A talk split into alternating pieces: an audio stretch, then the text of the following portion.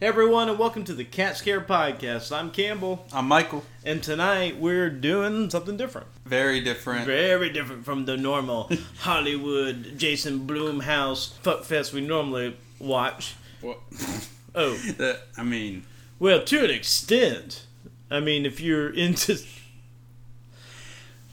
Alright, so this is going to be a very heavy... an extra special. Episode. A very illegal episode. Oh yeah, this movie's like banned everywhere. I mean, I would totally understand why, and I felt like the website you sent me was just slowly taking my identity. Well, it was definitely. It kept showing me hot bitches, and yeah. I was like, no, don't try to tempt me. You were like, can't last 3 minutes in this game. Oh come on, I can do that. Everybody in this game, in this town, is fucking. Don't you want to fuck your sister? Well, who would go, yes? God, that's all I wanted to do. I have to wonder, you get those mobile ads that are like, this game is too hard, can't do it, and it's like... Cat scare cat. Listen, though, there's a reason why we call it CatScare, and it's not because we just ran out of shit to do because everyone else has it.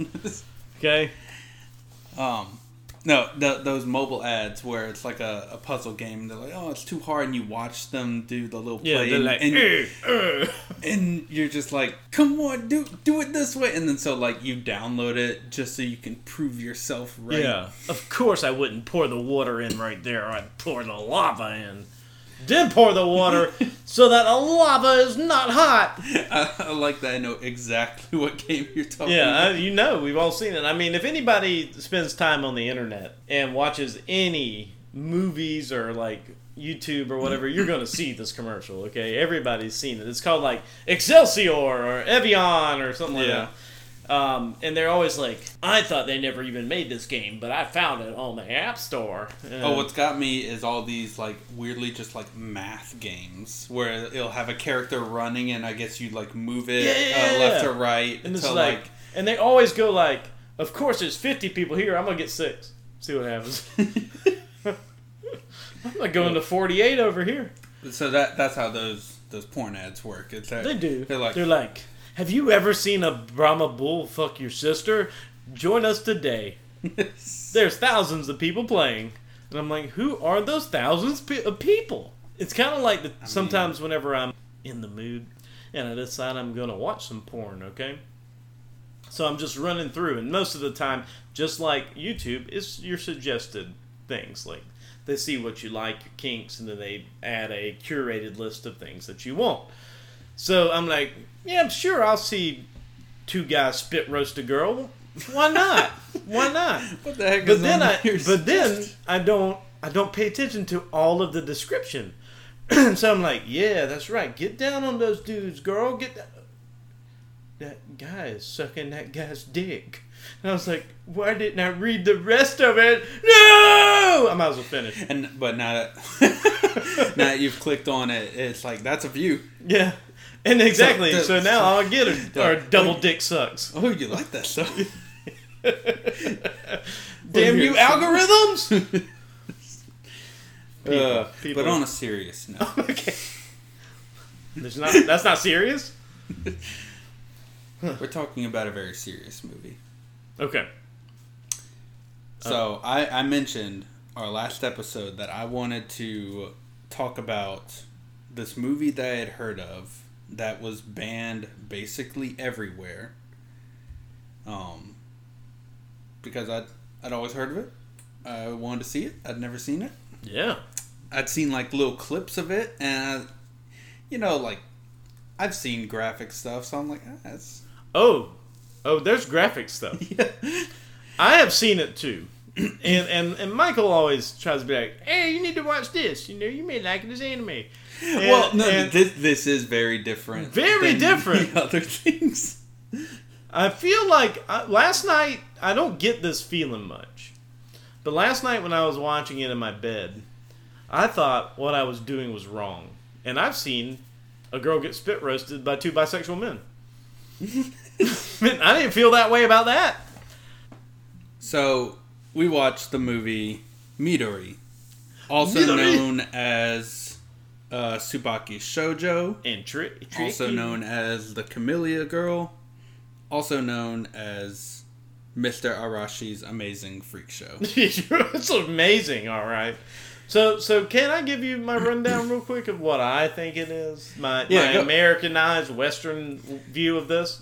Yeah, so, by the way, trigger warnings, there is mention of rape. Yeah. Child rape. Yep. Check. Amputee porn. Just abuse, animal abuse. Yes. I forgot about that one. I don't even like dogs. As you watch that scene, you're like, yeah, I'm like, this. Feed it to him. Oh God. Yeah, just about anything horrible you can think of. It's like this movie has it. Yeah. Okay. So when I started watching it, I was like, oh, this is a beautiful tale of a rags to riches story about a young girl who's lost because her mother is sick and her daddy left, and meets a nice young Japanese businessman who saves her from her doldrums and her lost world and nowhere to live and nothing to eat. Until she goes home and goes, Mama, and then pulls back her sheets, and rats have caved out her vagina. They've made it into like a really cute little rat mine that just goes right up inside of somebody, and she's dead. Okay? Then, from there, she goes to this businessman who's like, I'll take care of you, and immediately walks into a alleyway of freaks. I'm talking burn folks with no arms. Yeah, this is like the old kind of freak show. This is like not like the circus where like they're in makeup and they're juggling things. This is true freak show. And like, she immediately gets attacked. This is an 8-year-old girl, I'm assuming, or 10 at least.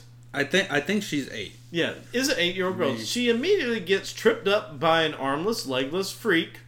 Who then? Oh no, 12. Oh yeah. Sorry. So it's okay. It's okay. I'm just kidding. So she gets tripped up by an armless, legless freak who proceeds to go down on this 12-year-old girl. There's so much in this movie that is so wrong that I can't even fathom what I watched. So, before I scream this whole time, I'm going to let Michael handle the rest of it. Basically, this is the world's most fucked up fairy tale. I mean, there is no happy ending. No. Have you ever seen a fairy tale where one of the girls decides to go pee and turns around and she has a dick? Well, guess what? Go see Midori. So Midori is about a young girl named Midori. Hanamura Midori, the Camellia Girl. Why was she the Camellia Girl? Because she sold camellias on the street. Yeah, got it. Flowers. Got it. I thought that meant her sexual vagina. No. I thought that meant, you don't need to sell your camellias here. So, a slight bit of backstory. This movie is an adaptation of a manga known as Mr. Arashi's Amazing Freak Show, written by Suhiro Maru. But the actual tale itself goes back way further, to the point that, like, it's just one of those things where they don't know who the original creator is. It's like a folklore. Yeah. Yeah, like an urban legend that says, don't trust circus folk. Yeah. So it's that kind of thing where it's like, this is a story that's been passed down and used for different purposes. Don't know why. I wonder if that's told by the candlelight on your rug beds. But, yeah, so the movie follows Midori.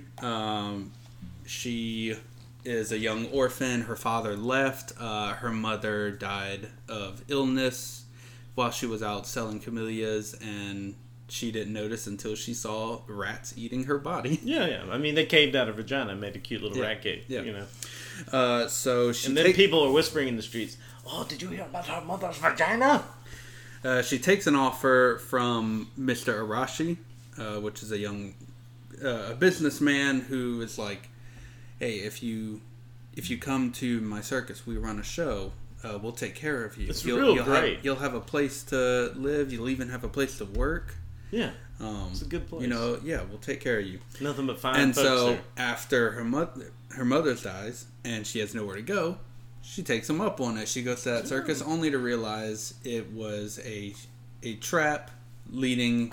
You know, they take the weak, the crippled, and then they turn lepers into fucking freaks that fuck each other. They take him into the circus. And, to not perform. And only to perform fellatio. Go ahead.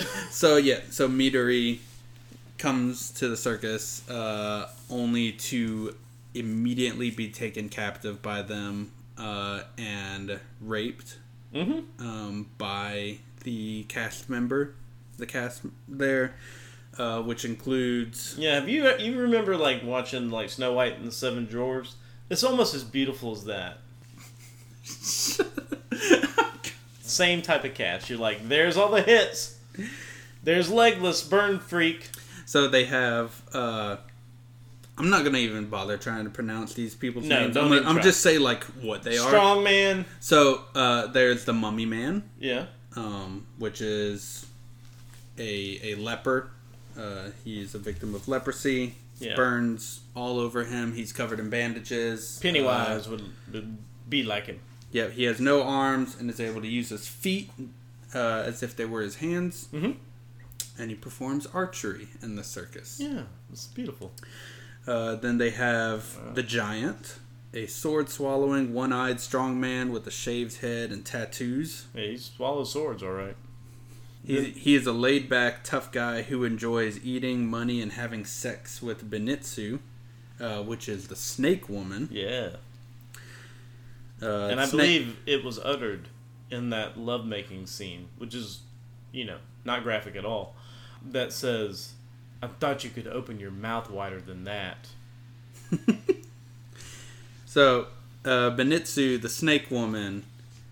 she's a middle-aged, voluptuous, long-haired, snake-charming woman. She's sadistic and promiscuous. She once tried to solicit sex from Mr. Arashi, but was rejected due to his homosexuality and pedophilia. Yeah. Does that... So if you're a homosexual pedophile, but is he going after Midori because of her boy-like... figure? Well, there may be actually something else there. If we go further, there's Kanabun, the boy girl. Yeah, I know. I remember her because she's the one that wangles her dick in her face and goes, "Look at this! Surprise!" So the boy girl is the fire-swallowing psychopath who is characterized by overt cruelty and bloodlust. Yes. She is the one who... She's the sole teenager of the circus.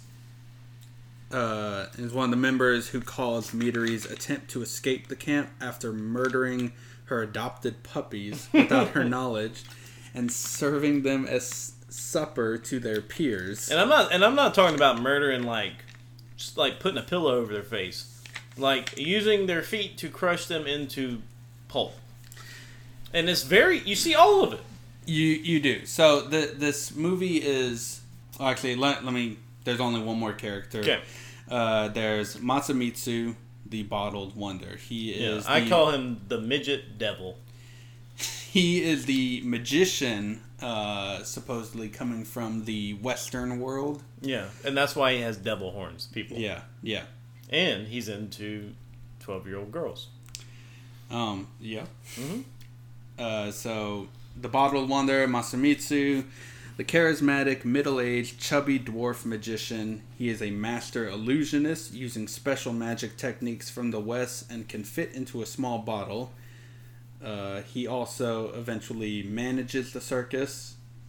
And much like Mr. Arashi, Masamitsu is bent on pedophilia as he chooses Midori as his helper and acts as her guardian. So pretty much anybody who's entertainment are pedophiles.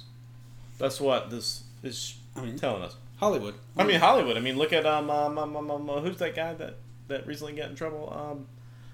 All of them.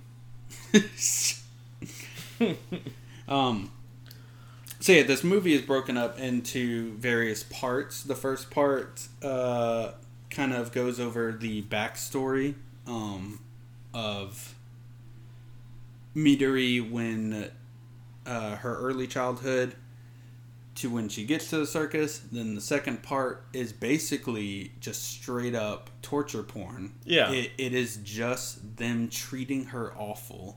I mean, legitimately torturing this girl. Torturing her, raping her, beating her. Yep.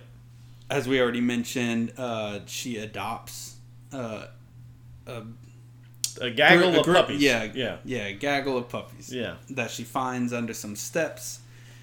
And so whenever the boy-girl sees that she's... happy with something. Yeah, she's like, fuck that. Gonna crush them into oblivion. And I mean, and we've all had Japanese food, so you know what dog tastes like. So, that's Chinese. Oh, sorry. I figured they all shared the same thing. No. Look, I just call them all Chinamen. Don't do that. In fact, I think they would specifically hate that. Yeah, Japan and China don't have a good relationship. No, they don't. I don't get it. They're so close in distance. Yeah, there you go. That's what I was gonna say. No, they.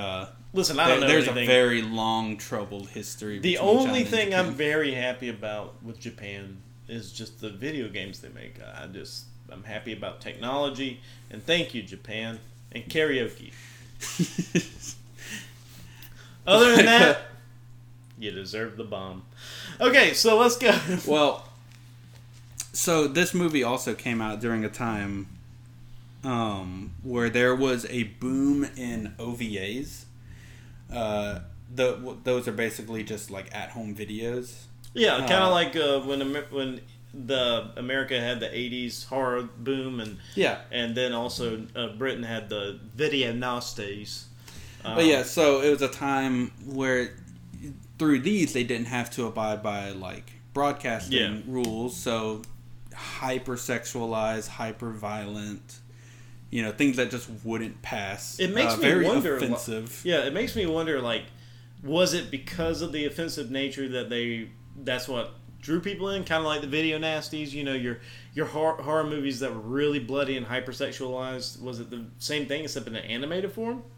That was what they went through.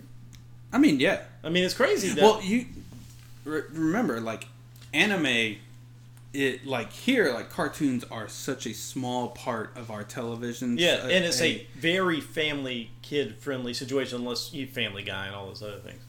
But mostly... adult cartoons exist, but a lot of times they follow a certain formula to them in a way that... I don't mean like that. I mean like for one, almost all of them are sitcoms. Yeah, they have. Unless you watch something on Adult Swim, like an Adult Swim original, not Adult Swim picking up Futurama or Family Guy. That's probably the most creative out of animation you'll get in America, in the English world. Yeah, but in Japan, animation is just as big, if not bigger. Yeah, see, that blows my mind. That I mean, it is over half of their television. I wonder, like, what it is about their psyche that pushes that more than just your typical film. I mean, I know they have film and stuff too. I mean, the Godzilla. Those are huge too. And I have to think it may have something to do with, like, how you watch an Indian. Like those Indian movies where it's so crazy and the effects don't necessarily like look good or real, but it's so cool. Yeah. It's just like so out there. Yeah. You're talking about like Bollywood. Yeah. Yeah, yeah, yeah. So I'm thinking like maybe the reason anime is so big there is because like you're able to break that kind of uncanny valley of like acting. Yeah. Like people don't talk in real life how they do in anime. No, no. People don't move the same way. It's the same way theater is very different from live action film. Do you believe, and this is just me being completely and utterly not in tune with that type of culture, do you think that has a lot to do with the fact that they're more mystic, they have more beliefs, traditional beliefs kind of like retrofitted into this hyper technology, that they're able to accept that kind of stuff, while like if somebody did that in America, I mean, yeah, like the like Shinto is still like a very big part of their culture. Yeah. I mean, that's why you still have all those shrines people go to, all kinds of talisman, and Japan is just, I mean, there's a lot to it, but they're also a very like, it's almost like they have mascots for everything. Yeah, yeah. In the same way that it's like they have a god for everything in some of their religions, that they have like mascots for everything. And so I think just having a more cartoonish style makes it so that it's recognizable. It fits. It fits with everything. Now, so like this would be, besides a couple of episodes of something I probably caught on Adult Swim or whatever, this is really the first time I ever looked at any type of like true subtitled, like true Japanese animation. And I know that that's not how all of it is, but like what I did like about it was like some of the animated, truly animated scenes that weren't just like stills and stuff like that, where they, I mean, it was beautiful.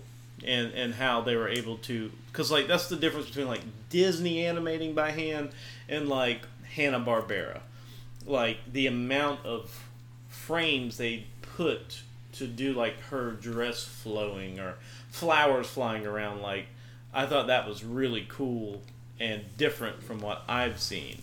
Well, this movie is only like semi-animated. You probably noticed how half of the movie they like didn't bother storybook, you know, a moving storybook. And that's partly because this was done by basically one man. This one man animated this whole thing, and you can see like this man has a lot of talent. Yeah.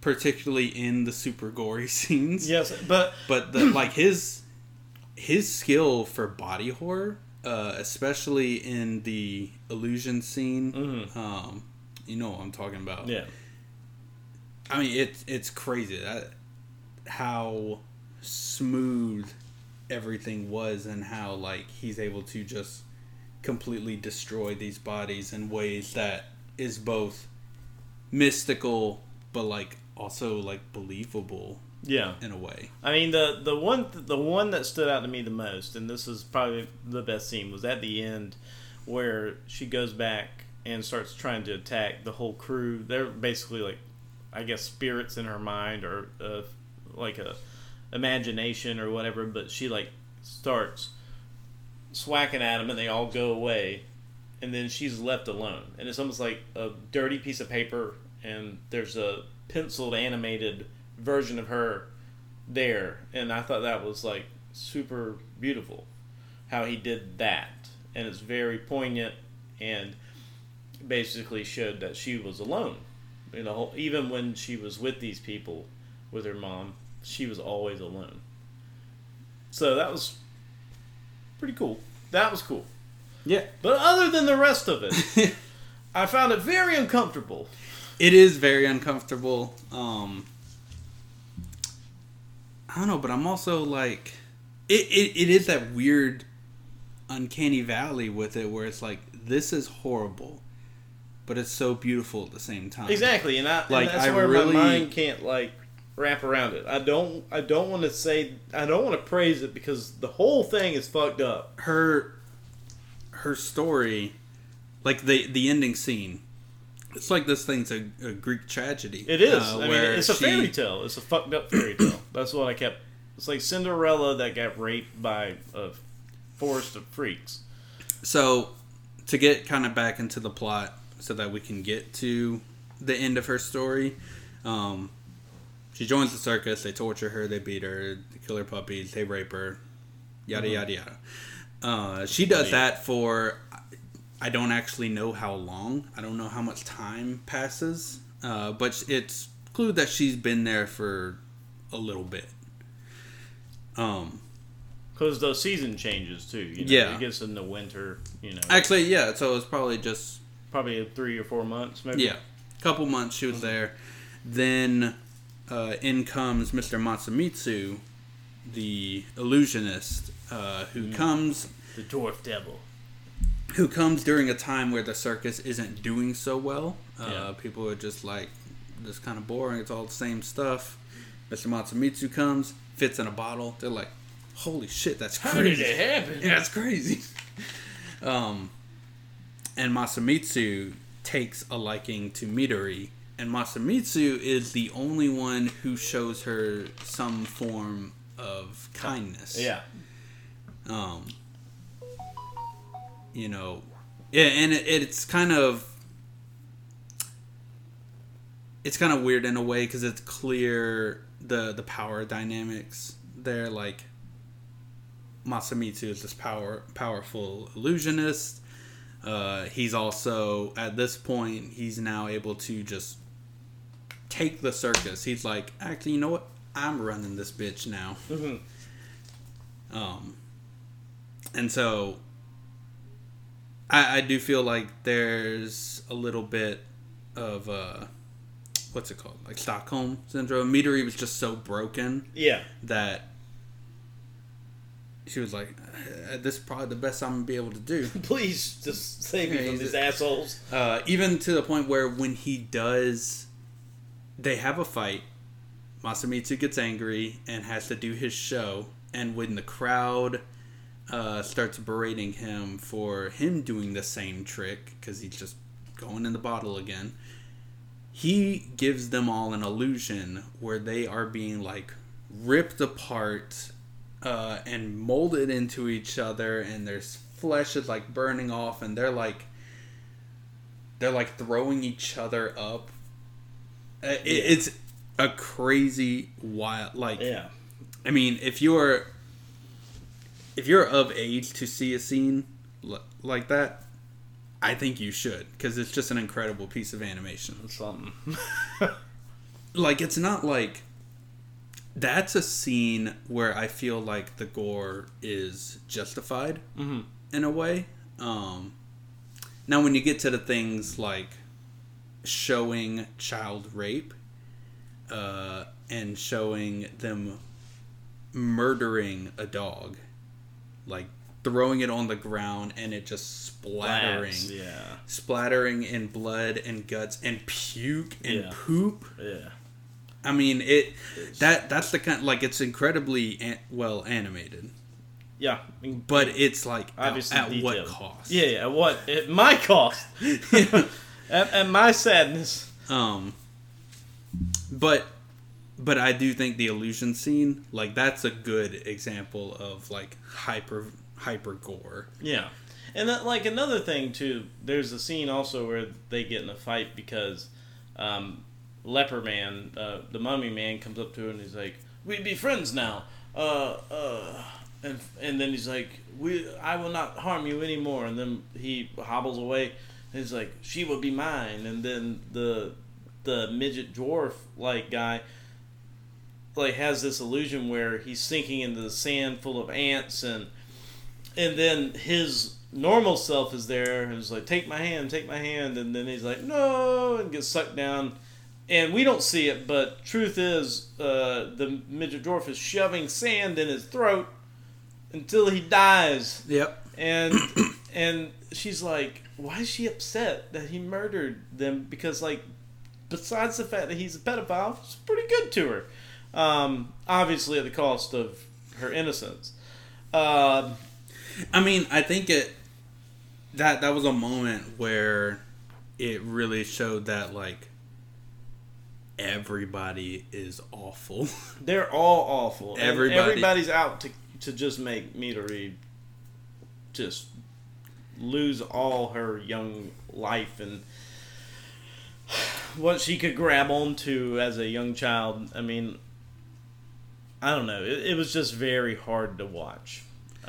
So I feel like what happens is, so they spend a couple months just abusing her, and her mind, it just gives up. She's like, I'm just going to, like, I have nothing left, but I'm going to keep going. Yeah.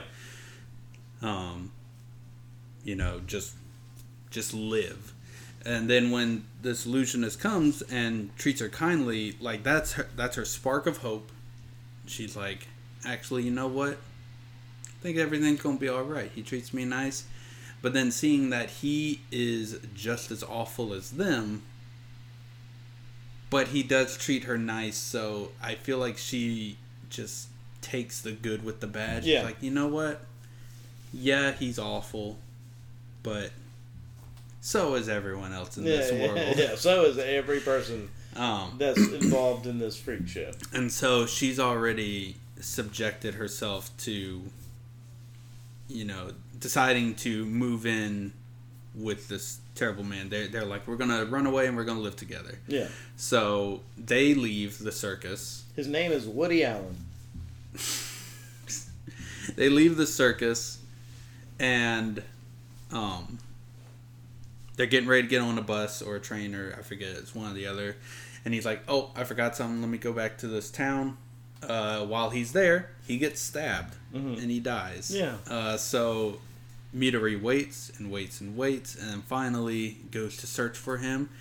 And I really like the way that they just kept repeating the same animation for it. You really feel how lost she was and how her mind is just like twisted now, and bent. I mean, broken. Now she actually has nothing, and so she gets angry that she's being left alone again.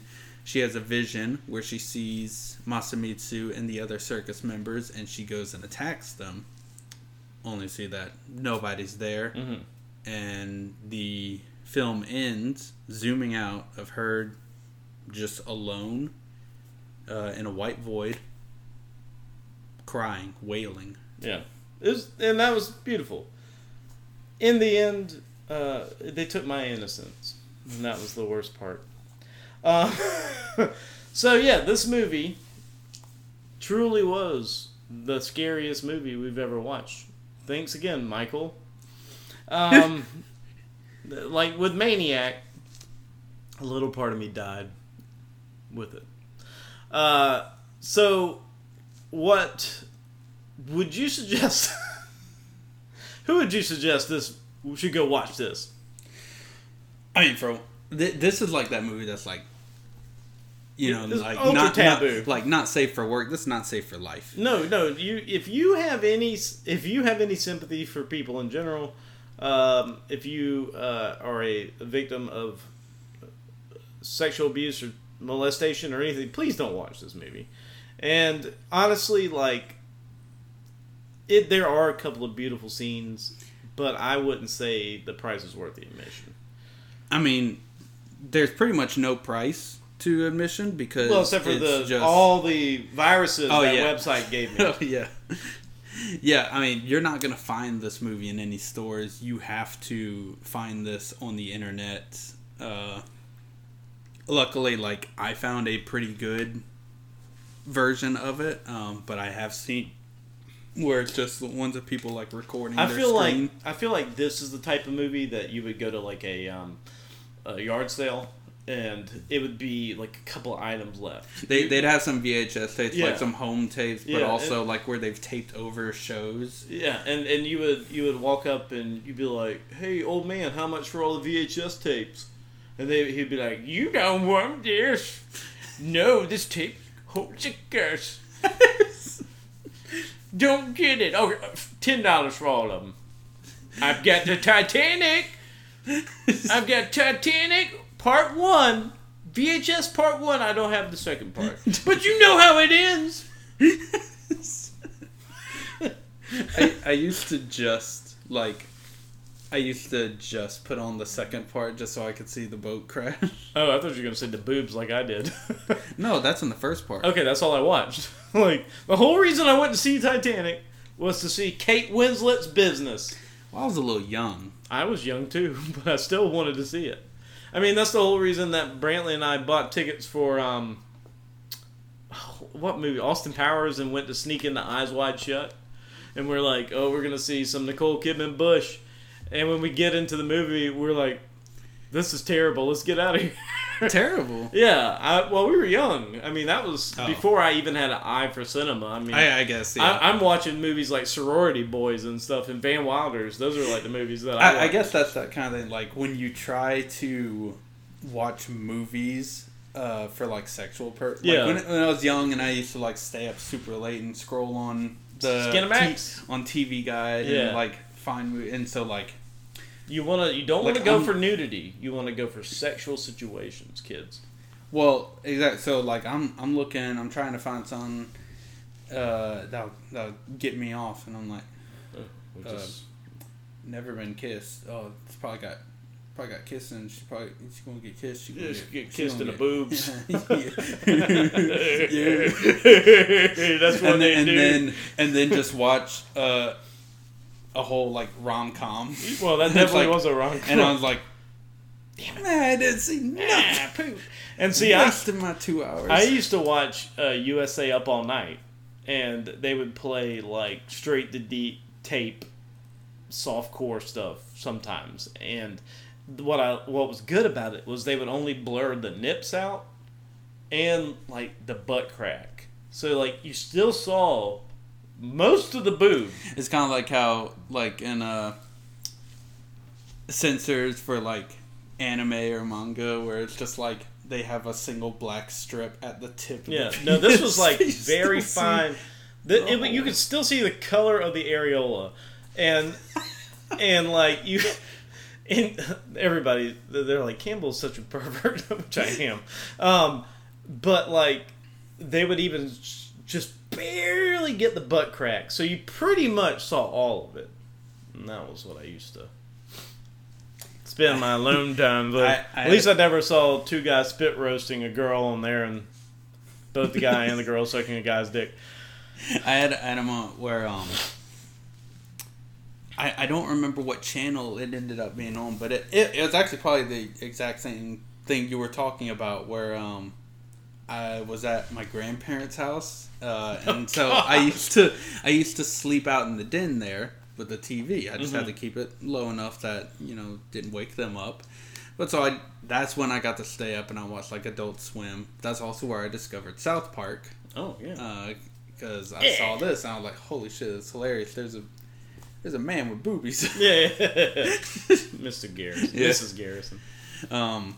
Okay. But so then also discovered a channel where they played like Girls Gone Wild things. And so I had it where... So you would always want to go to Grandma's house. I had it where it would switch between the channels at one button.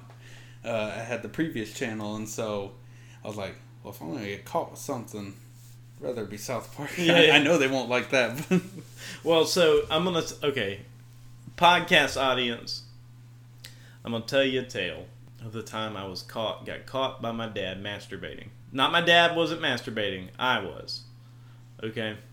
So back in the day, we had these VHS tapes of porn. And it would be like 4 hours of porn. It would just be just like you would look like on the internet at random clips. It would be all those clips shoved into a VHS tape. So I borrowed one from my friend. Okay? And he's like, well, look at it, bring it back. So I plug it in. It's like midnight. Okay, I'm dick in hand. I'm watching. I'm rewinding. I'm fast forward, rewinding, trying to find the right spot. And then my dad opens the door and goes, "Camp, good night," and shuts it. I'm like, I might as well finish. He's gone now. So, okay, now let's get past all the sexual stuff. Now, we also decided to watch a ARG, which I'm obsessed with right now, which are augmented or alternate reality games. Basically what it is they are in the guise of something real, like a YouTube channel or a TikTok channel. And as you start watching it, you start realizing there's more than what meets the eye, like Transformers. So we decided to watch one that I've heard like had a lot of, you know, budget and beautiful imagery and actually had some money behind it. And it's called I Am Sophie. And this was an ARG that starts out very normal. You just have somebody acting like a baller on a YouTube channel. Like, this is me. This is who I am. This is going to be my... They're British, by the way. This is going to be my YouTube... I'm going to vlog a little bit. And this is... I'm just... You're just seeing me smash it. That's all. Just smashing it. Well, I thought at first... I obviously knew what this was going in. Because I would never watch this kind of stuff on my own. It's not my kind of content. But so... I thought, like, what it was trying to do, I thought it was, like, a parody of these vlogs. Because it was so on the nose with how fake Sophie was as a person. Sorry. Go ahead. You said fake Sophie. Oh, no. Clearly what you have on your phone is more important. Go ahead, do your thing. I'm listening. Fake as a person. Yeah, because she... like, for instance, when she was in the gym, she was training with the boxer, and he's like, oh, you gotta keep your head down. And she's like, oh, but I have to keep it up for the camera, otherwise, you know, to look good. And then he's like, but you have to do it to protect yourself. And then she turns to the camera and is like, and that's the most important thing. Yeah, no, it's super... You heard it from him, protecting yourself. It is very tongue-in-cheek when it comes to Sophie herself. But we've all seen Sophie. We've seen Paris Hilton. We've seen Nicole Richie. We've seen all those bitches on, what's it called? Like the Housewives of Atlanta. We've seen the Kardashians. Like, this is all this is. This is a play on those. And ultimately, people, don't you go home and watch some of those things and wish that was you?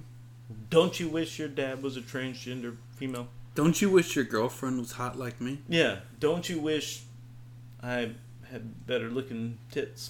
Deep down, we are all guilty of something, wanting more than what we are. I'm fine with me. But sometimes I'm not. Sometimes I be dancing. Sometimes, yeah. And sometimes I just be sad, shawty. I just be sad. And sometimes that's how I feel. This is ultimately a tale of wanting something more. And then when you get your wish, is it worth it? Is it worth the price that you paid? So Sophie just goes through her regular life, you know. She's got a fabulous life. She's jet-setting across Europe and going to palatial mansion to a palatial beach home and jumping in pools with her hot friends, and they're just partying it up, you know, having a great time. Mm-hmm. At some point in time, you start seeing some other YouTube page like cut in, and it's this normal-looking brunette who attractive. They start having glitches in the video, which if you watch any ARG, glitches are a big deal. Well. They love that shit. That was... I mean, if there was anything that I had to complain about with this whole thing is the... I'm not too familiar with ARGs in general. But I assume they're supposed to be realistic. They're supposed to trick the audience into thinking, holy shit, is this real? Imagine if this was real. And at no point this... Like, as soon as the glitch stuff starts happening, it's very clear, like, oh, Yeah. This isn't real. Huh. It loses its believability. Now, the story itself, how they choose to tell it, can be very cool. Yeah, and but I do feel like it lost its believability. Oh, no. It definitely is not 100% believable. I mean, I really honestly just kind of like seeing the juxtaposition of their two worlds. And then when they collide together, you don't quite know what Laura is about. So when they meet her in that one where this the world's my number one fucked up fan, she's not acting like Laura. She's trying to pretend to be Sophie. You know, she's like... Yeah, even wearing the YRP, which, yeah. By the way, you can buy those shirts. Well, she was wearing she's wearing the same skirt, too. Yeah. So it made it seem like she is, like, spying on Sophie. Yeah. The fact that she's got basically the same outfit, same kind of glasses, just slightly different. And then you hear like all sorts of weird noises upstairs, and they're asking about a room, and she's like, "I don't even know what that room is." Asking about a cat. Yeah, I don't even know what type of Laura, will you let the cat out? Why would you have cat food if you don't have a cat? I've never had a cat in my life. And plus, people, when you look at people in England and Great Britain, they're so polite. Even when they're assholes, they say it better than we do. Like in Walterboro, if you're an asshole, you're gonna be like, "Fuck you if you don't believe in gun rights." "Fuck you, Dad." Yeah, "Fuck you, Dad. I don't want your life." And then in Great Britain, I'm like, "Oh, I'm sorry. I just don't want your life, even though you would wear that dress. You would do that." Mm-hmm. So, ultimately, I'm a big fan of that anyway. So, while you like your Japanese entertainment, I love Great Britain. Hey, I love British entertainment. I just think it's so... I know you like your Bake Off. I know you like watching I like the British Office. I like the In-Betweeners. What's the In-Betweeners?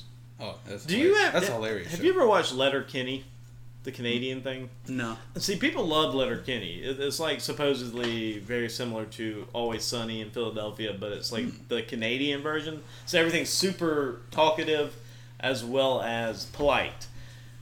But I watched it and I can't get into it. It's like Tucker and Dale meet Canada, and I like Tucker and Dale's great. But I'm not a huge fan of that. So after Laura, after you see that world's most effed up fan, she's explaining, Sophie's in her mansion explaining to them what they're doing that day, and they're making up stuff to try to make some kind of content. And then because someone has broken into the house and like messed up. She was going through like a makeup video, but someone's like messed up her mirror. Yeah. And so they're trying to figure out what's going on, so they're just throwing together something, and all of a sudden they hear something in the mansion, and they run into Mark, the computer guy, who is dressed all in black or wearing the YRP shirt, and... Oh, no, he's shirtless. No. He's in his underwear. Yeah. Oh, wait. Oh, at that point, yes. Yeah, so Mark previously came to the Superfan's house to, like, figure out why her videos were molding into Sophie's videos. And they heard some weird, loud noise that was in between them, but regardless. So Mark comes in his underwear and is professing his love for Sophie, and then all of a sudden there's like a butler and all sorts of stuff all around the mansion, and they open a door and they're inside this black cavernous... Her and her producer buddy are in this black cavernous room, and all of a sudden something takes out the producer, and then you see Sophie tied up in a chair, and it's Laura, and some... I guess it's like the devil of the internet or something was with her too. Well, I saw in the comments people were calling it the Hand of Hate. Oh. That's fan fiction there. Come on, they didn't ever say that, They didn't ever say that. Yeah. And, well, I guess like it's one of those stories where it's just supposed to be left up to interpretation, like with the details, but so like some people are just saying like demon... Mm-hmm. Or devil, but then I saw there were multiple. I guess because his face, it was like a hand. I just called him Squid Mouth because that's what it kind of looked like. He looked like Admiral Akbar. Yeah. Yeah. Oh no. Oh no. The shield are up. Oh wait, I was thinking Zoidberg. Well, Zoidberg too. I mean, he looked like Zoidberg. I am his friend Jesus. Then you go to Laura's page, which compared to Sophie's channel is very minimalistic. A white background that says I am Laura, and then a little like and subscribe. Like Sophie clearly has she has a cameraman, she probably has an editor that puts her videos together. Probably got someone she uses licensed music and all sorts of things. Oh well, I think it's probably stock music, and it's like the same stock music. Well, you know, but if it was real, she probably would have like P. Diddy tracks and Jay-Z and people that are totally hip now. But it was like putting P. Diddy with people that. But yeah, Laura's is like very home style. You know, she's got a little acoustic guitar opening, and she's like, "Hello, oh, I'm Laura. I'm just so innocent, and I'm gonna do some makeup. I actually it looks pretty good on me. I'm gonna do some makeup. I bought this. I'm obviously not an actress / model.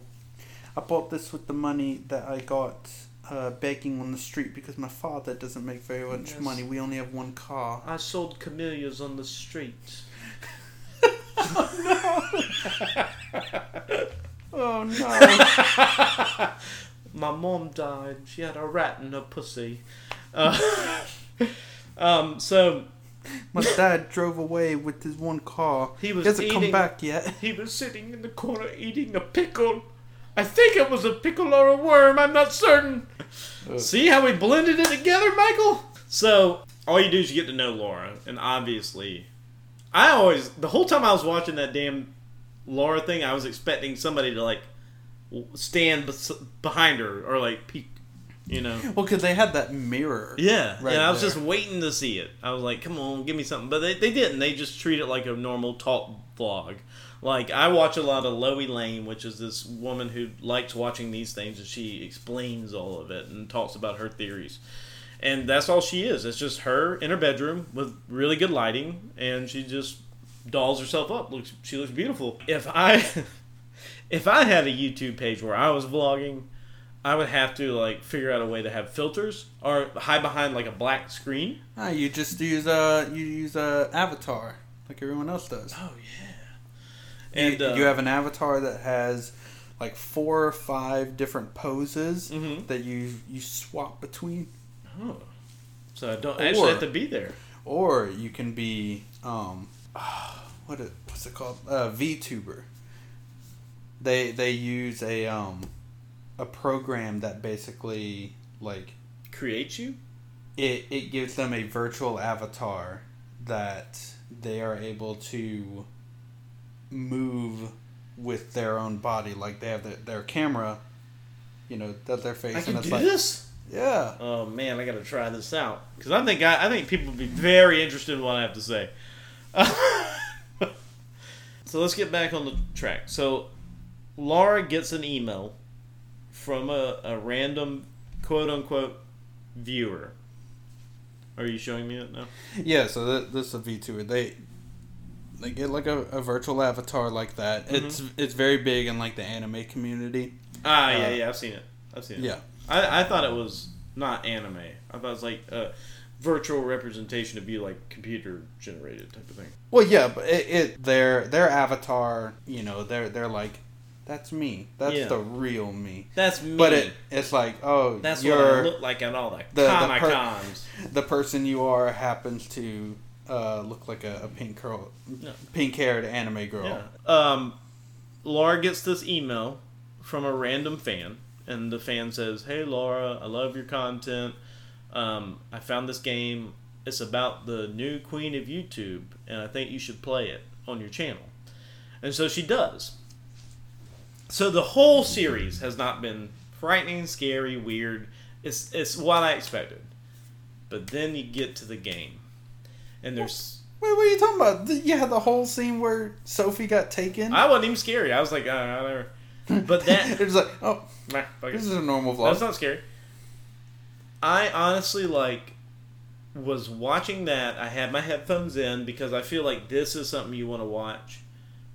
Like, screen near your face, no other noise. So... Oh, see, I tried to immerse myself. You know, if this is like a YouTube thing... Do it like YouTube should be. Yeah, pants around your ankles. Which is on the toilet with my phone. Honestly, part of it was watched that way by me.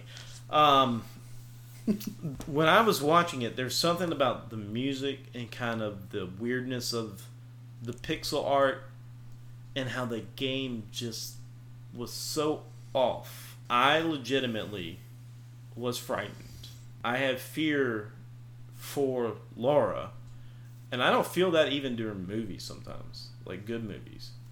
But for some reason, and maybe it's a combination of the acting and the way, and I think a lot of it's that fucking music.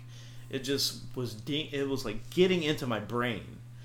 And every time it asked her a question to her, I was waiting for something to happen, and it legitimately got me. Like, the whole series, I'm not a fan of. But that one scene made it all worth it for me. Or those two videos they put. I think it's two. But that, to me, is why I'm so excited for this type of entertainment. Is because you have the ability to have young, creative minds do these things without hardly any budget whatsoever. And we get tapped in to see what they're doing first without having to pay a dime.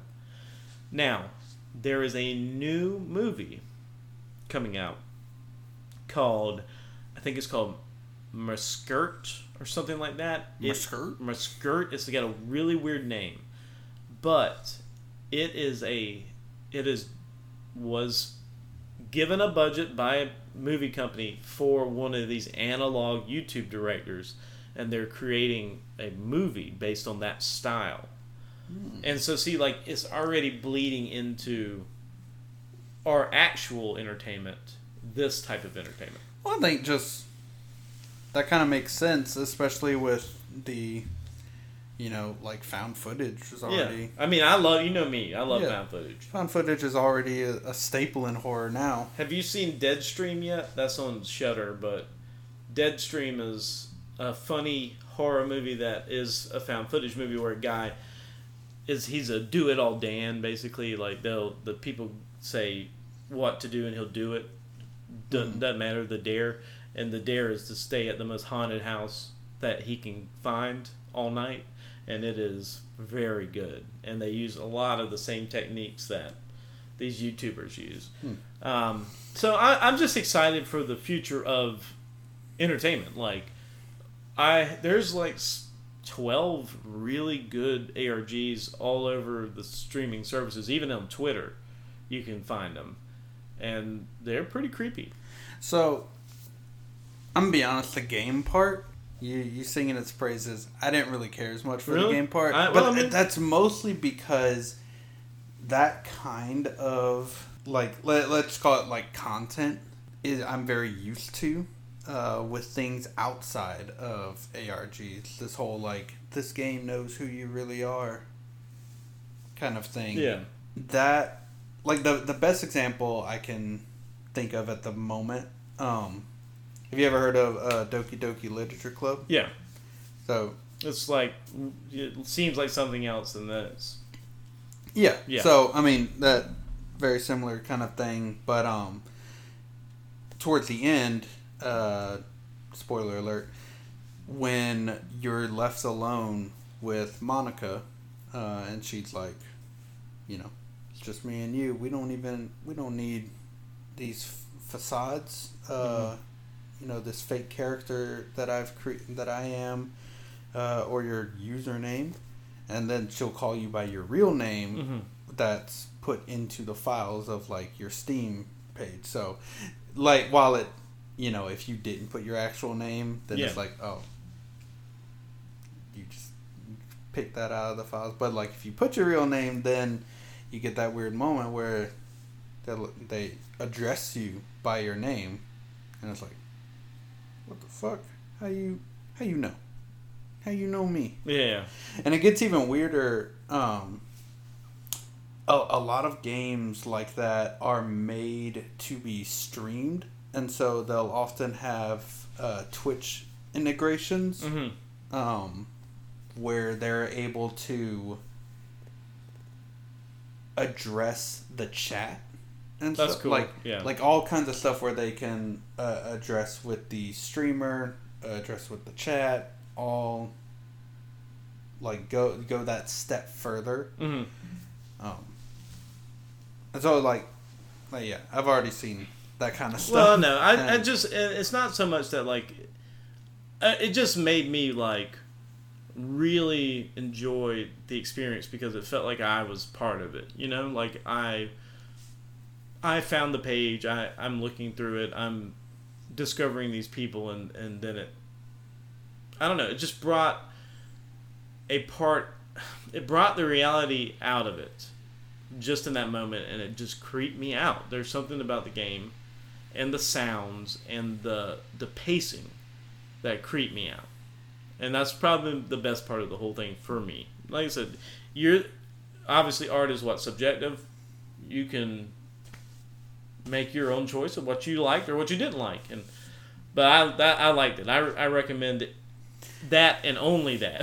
This is actually probably the kind of thing where I actually would prefer it in a video format where they're like going over the whole thing, mm-hmm. and talking like, and like it. Building up to it and talking about it and showing images, yes. to it, rather than actually watching it. Yeah. It's kind of like we've talked briefly about Petscop. Yeah. Those videos are incredibly boring, mm-hmm. but like the story is cool. So I love watching watching the breakdowns. Yeah, me too. And most of these ARGs that I have watched have started out with the summary first, because there's a lot of stuff. Like, did you know there's a whole like plethora of Five Nights for Freddy fanfic that is done in analog horror in all sorts of different ways? That's crazy. Yeah. Now it's kind of made me want to play the games. I played the fourth one. I don't know why, but I remember playing it and going, this isn't like Five Nights at Freddy's, because that's the one you're in the bedroom. Yeah, that's the dream. That's the horror, the nightmare that the kid... That's the one that doesn't like fit into the narrative. But the VR Five Nights for Freddy looks pretty good, man. Think you should get it and let me play it. I'm gonna get Among Us VR. What? There's an Among Us VR? Yeah. How do you do that? You just the there same, and you're yeah the you're, same way. But you're not first person? You're in first person. No way. Yeah. What? I love Among Us. You're sus as fuck. No, I do love Among Us. We need to talk about this off air. People are like, this is like the best place to just like this crying children simulator. You just go in and fuck with the kids that yeah. are playing. Oh, I still because love it. With like regular Among Us, most of the time, if you're playing with randoms, you have to type everything. Yeah. But in a VR headset, everybody has a mic on there, so yeah. everybody needs to be. Does it look talking. Like a cartoon, or does it look like? It looks like Among Us, but 3D. Yeah. That's cool. I can't wait. I've been buying the little Among Us every time I go to Walmart with the kids. I always buy a little Among Us toy and put it, because I truly love the game. I really have fun with it.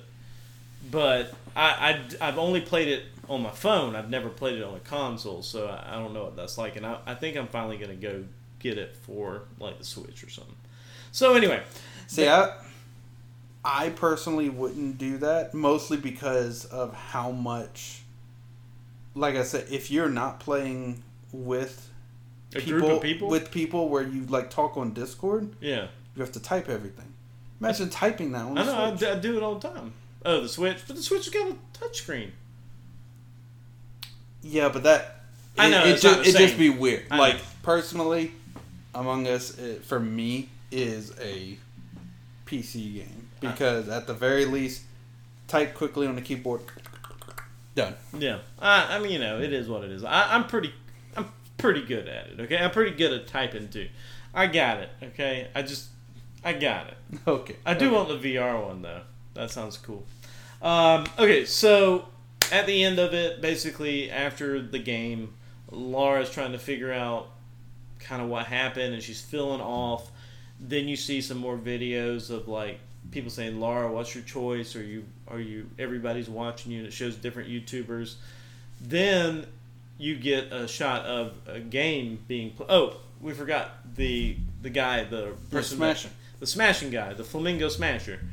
He is actually the one that sends the email to her saying that she should play this game, but he's a programmer or a computer guy. And Mark sends that to him saying, I need you to fix, something's wrong with this encryption, it seems to have a virus, can you find it? And instead of finding it, he just sends it to Laura. So there's more at play than what you're seeing. And so then you see a view from her phone, and it's basically like, you know, young, rich, and famous mobile, and it's got a little animated Sophie, and she's like, today's the 10-pound challenge, and I want you to steal 10 pounds from your father and then burn it. And so, like, she's getting no sleep. She's constantly getting bugged. So the transformation has to happen. Then it just stops, and it has Flamingo Smasher working for some tech company, and he creates a likeness, like an AI likeness of Sophie. And that's how the series ends, is that it was all a simulation, I'm assuming. I don't think that's, from what I read, the guy that created it, I don't think that's how he wanted to end it. I just think he ran out of time and money and resources. And I have to think that, like, part of it, this did seem to come out at a bad time. It looks like it came out at the start of COVID. Yeah. So I'm sure that played some part into how it turned out. Because even, like, at the beginning, everything, while it made sense that it was overly produced with Sophie and then less produced with Laura, it is noticeable how at some point you never get more than one person in the room. Yeah. It's just a person in front of a camera or a video feed or something like that. Yeah. So I have to think that that probably had to do with COVID. Yeah. All in all, I thought some of it was really creative, and I'm excited to explore this realm of these types of ARGs, and hopefully we'll find one that's like so horrific that we have a hard time even talking about it. But once again, I'm the type of person that needs to deal with more internal horror to truly get spooked. But that game creeped me out. I mean, I guess what I would say is it's almost too akin to like going to the dark web and getting somebody who's like, here's your address, I'm gonna fucking murder you. You know? Like, you're just stuck in this world, and you're like, uh-oh, I made a mistake, and there's nothing you can do about it. Yeah. So I liked it.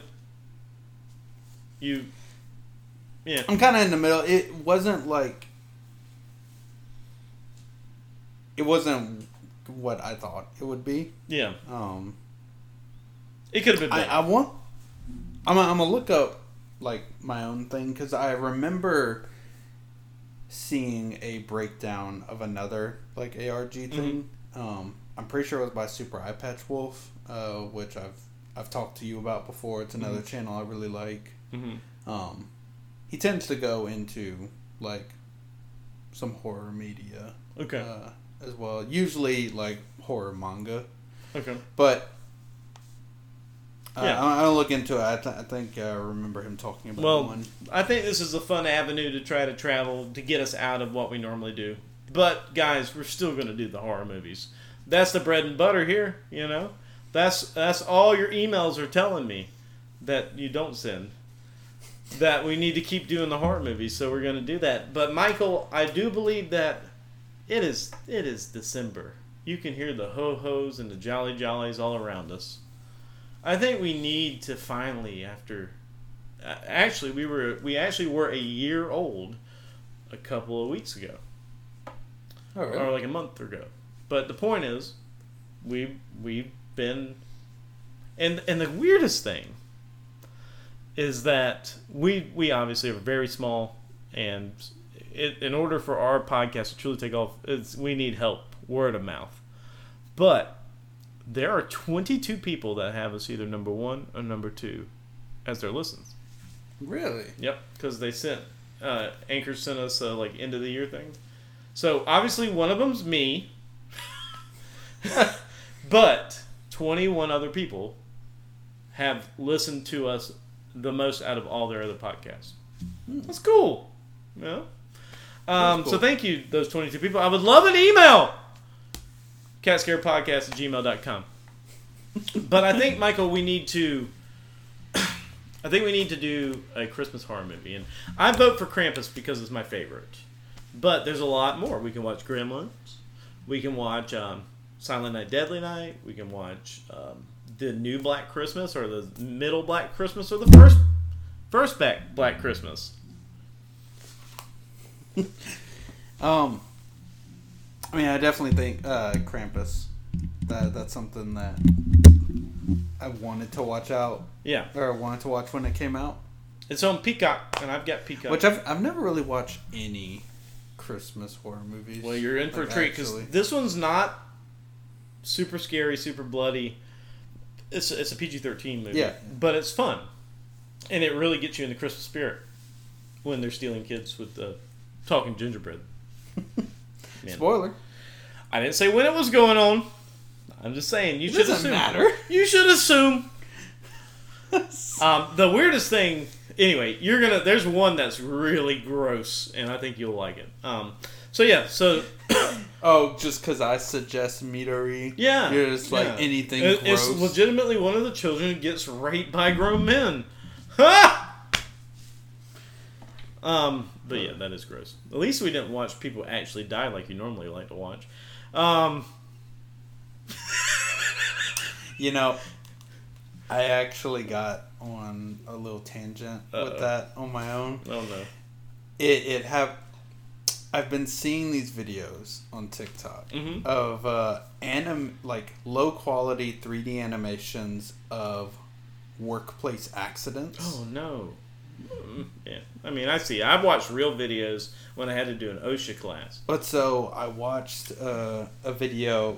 The animation showed like a guy getting his arm stuck in some spinny thing, and then his first it waits a second, and then it just keeps going, and his whole body is just I watched a documentary about robots killing humans, and it's talking about workplace accidents with the machines do it, but there's still people there waiting if something gets in the way or whatever. Yeah, and you're supposed to lock down. You're supposed to pull the fence back or whatever and lock it, and he didn't lock it, and when he did, the damn machine grabbed him by the chest and shoved him up against the wall and just started basically welding him to the wall. Oh my god. So so after seeing the animation, my intrusive thoughts were just like, look up the video, do it for real, see the real thing.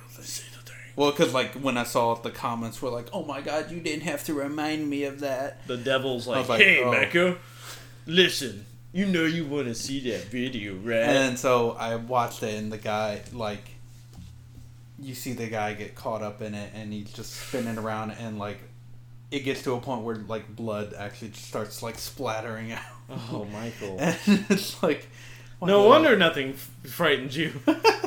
God damn. Okay, well, on that note, I hope everybody has a Merry Christmas. But we'll watch Krampus hopefully next week or the week after. It's going to be out before Christmas. I know that much. Like I said, Michael and I are doing it. Cool, calm. We ain't worried about no... This is our podcast. We don't care about y'all. CatScare. CatScare. Well, Michael, and everybody, thank y'all for listening to the CatScare podcast. And Kitty Cat. I'm Campbell. I'm Michael. And good night and good luck. Don't trust circus freaks.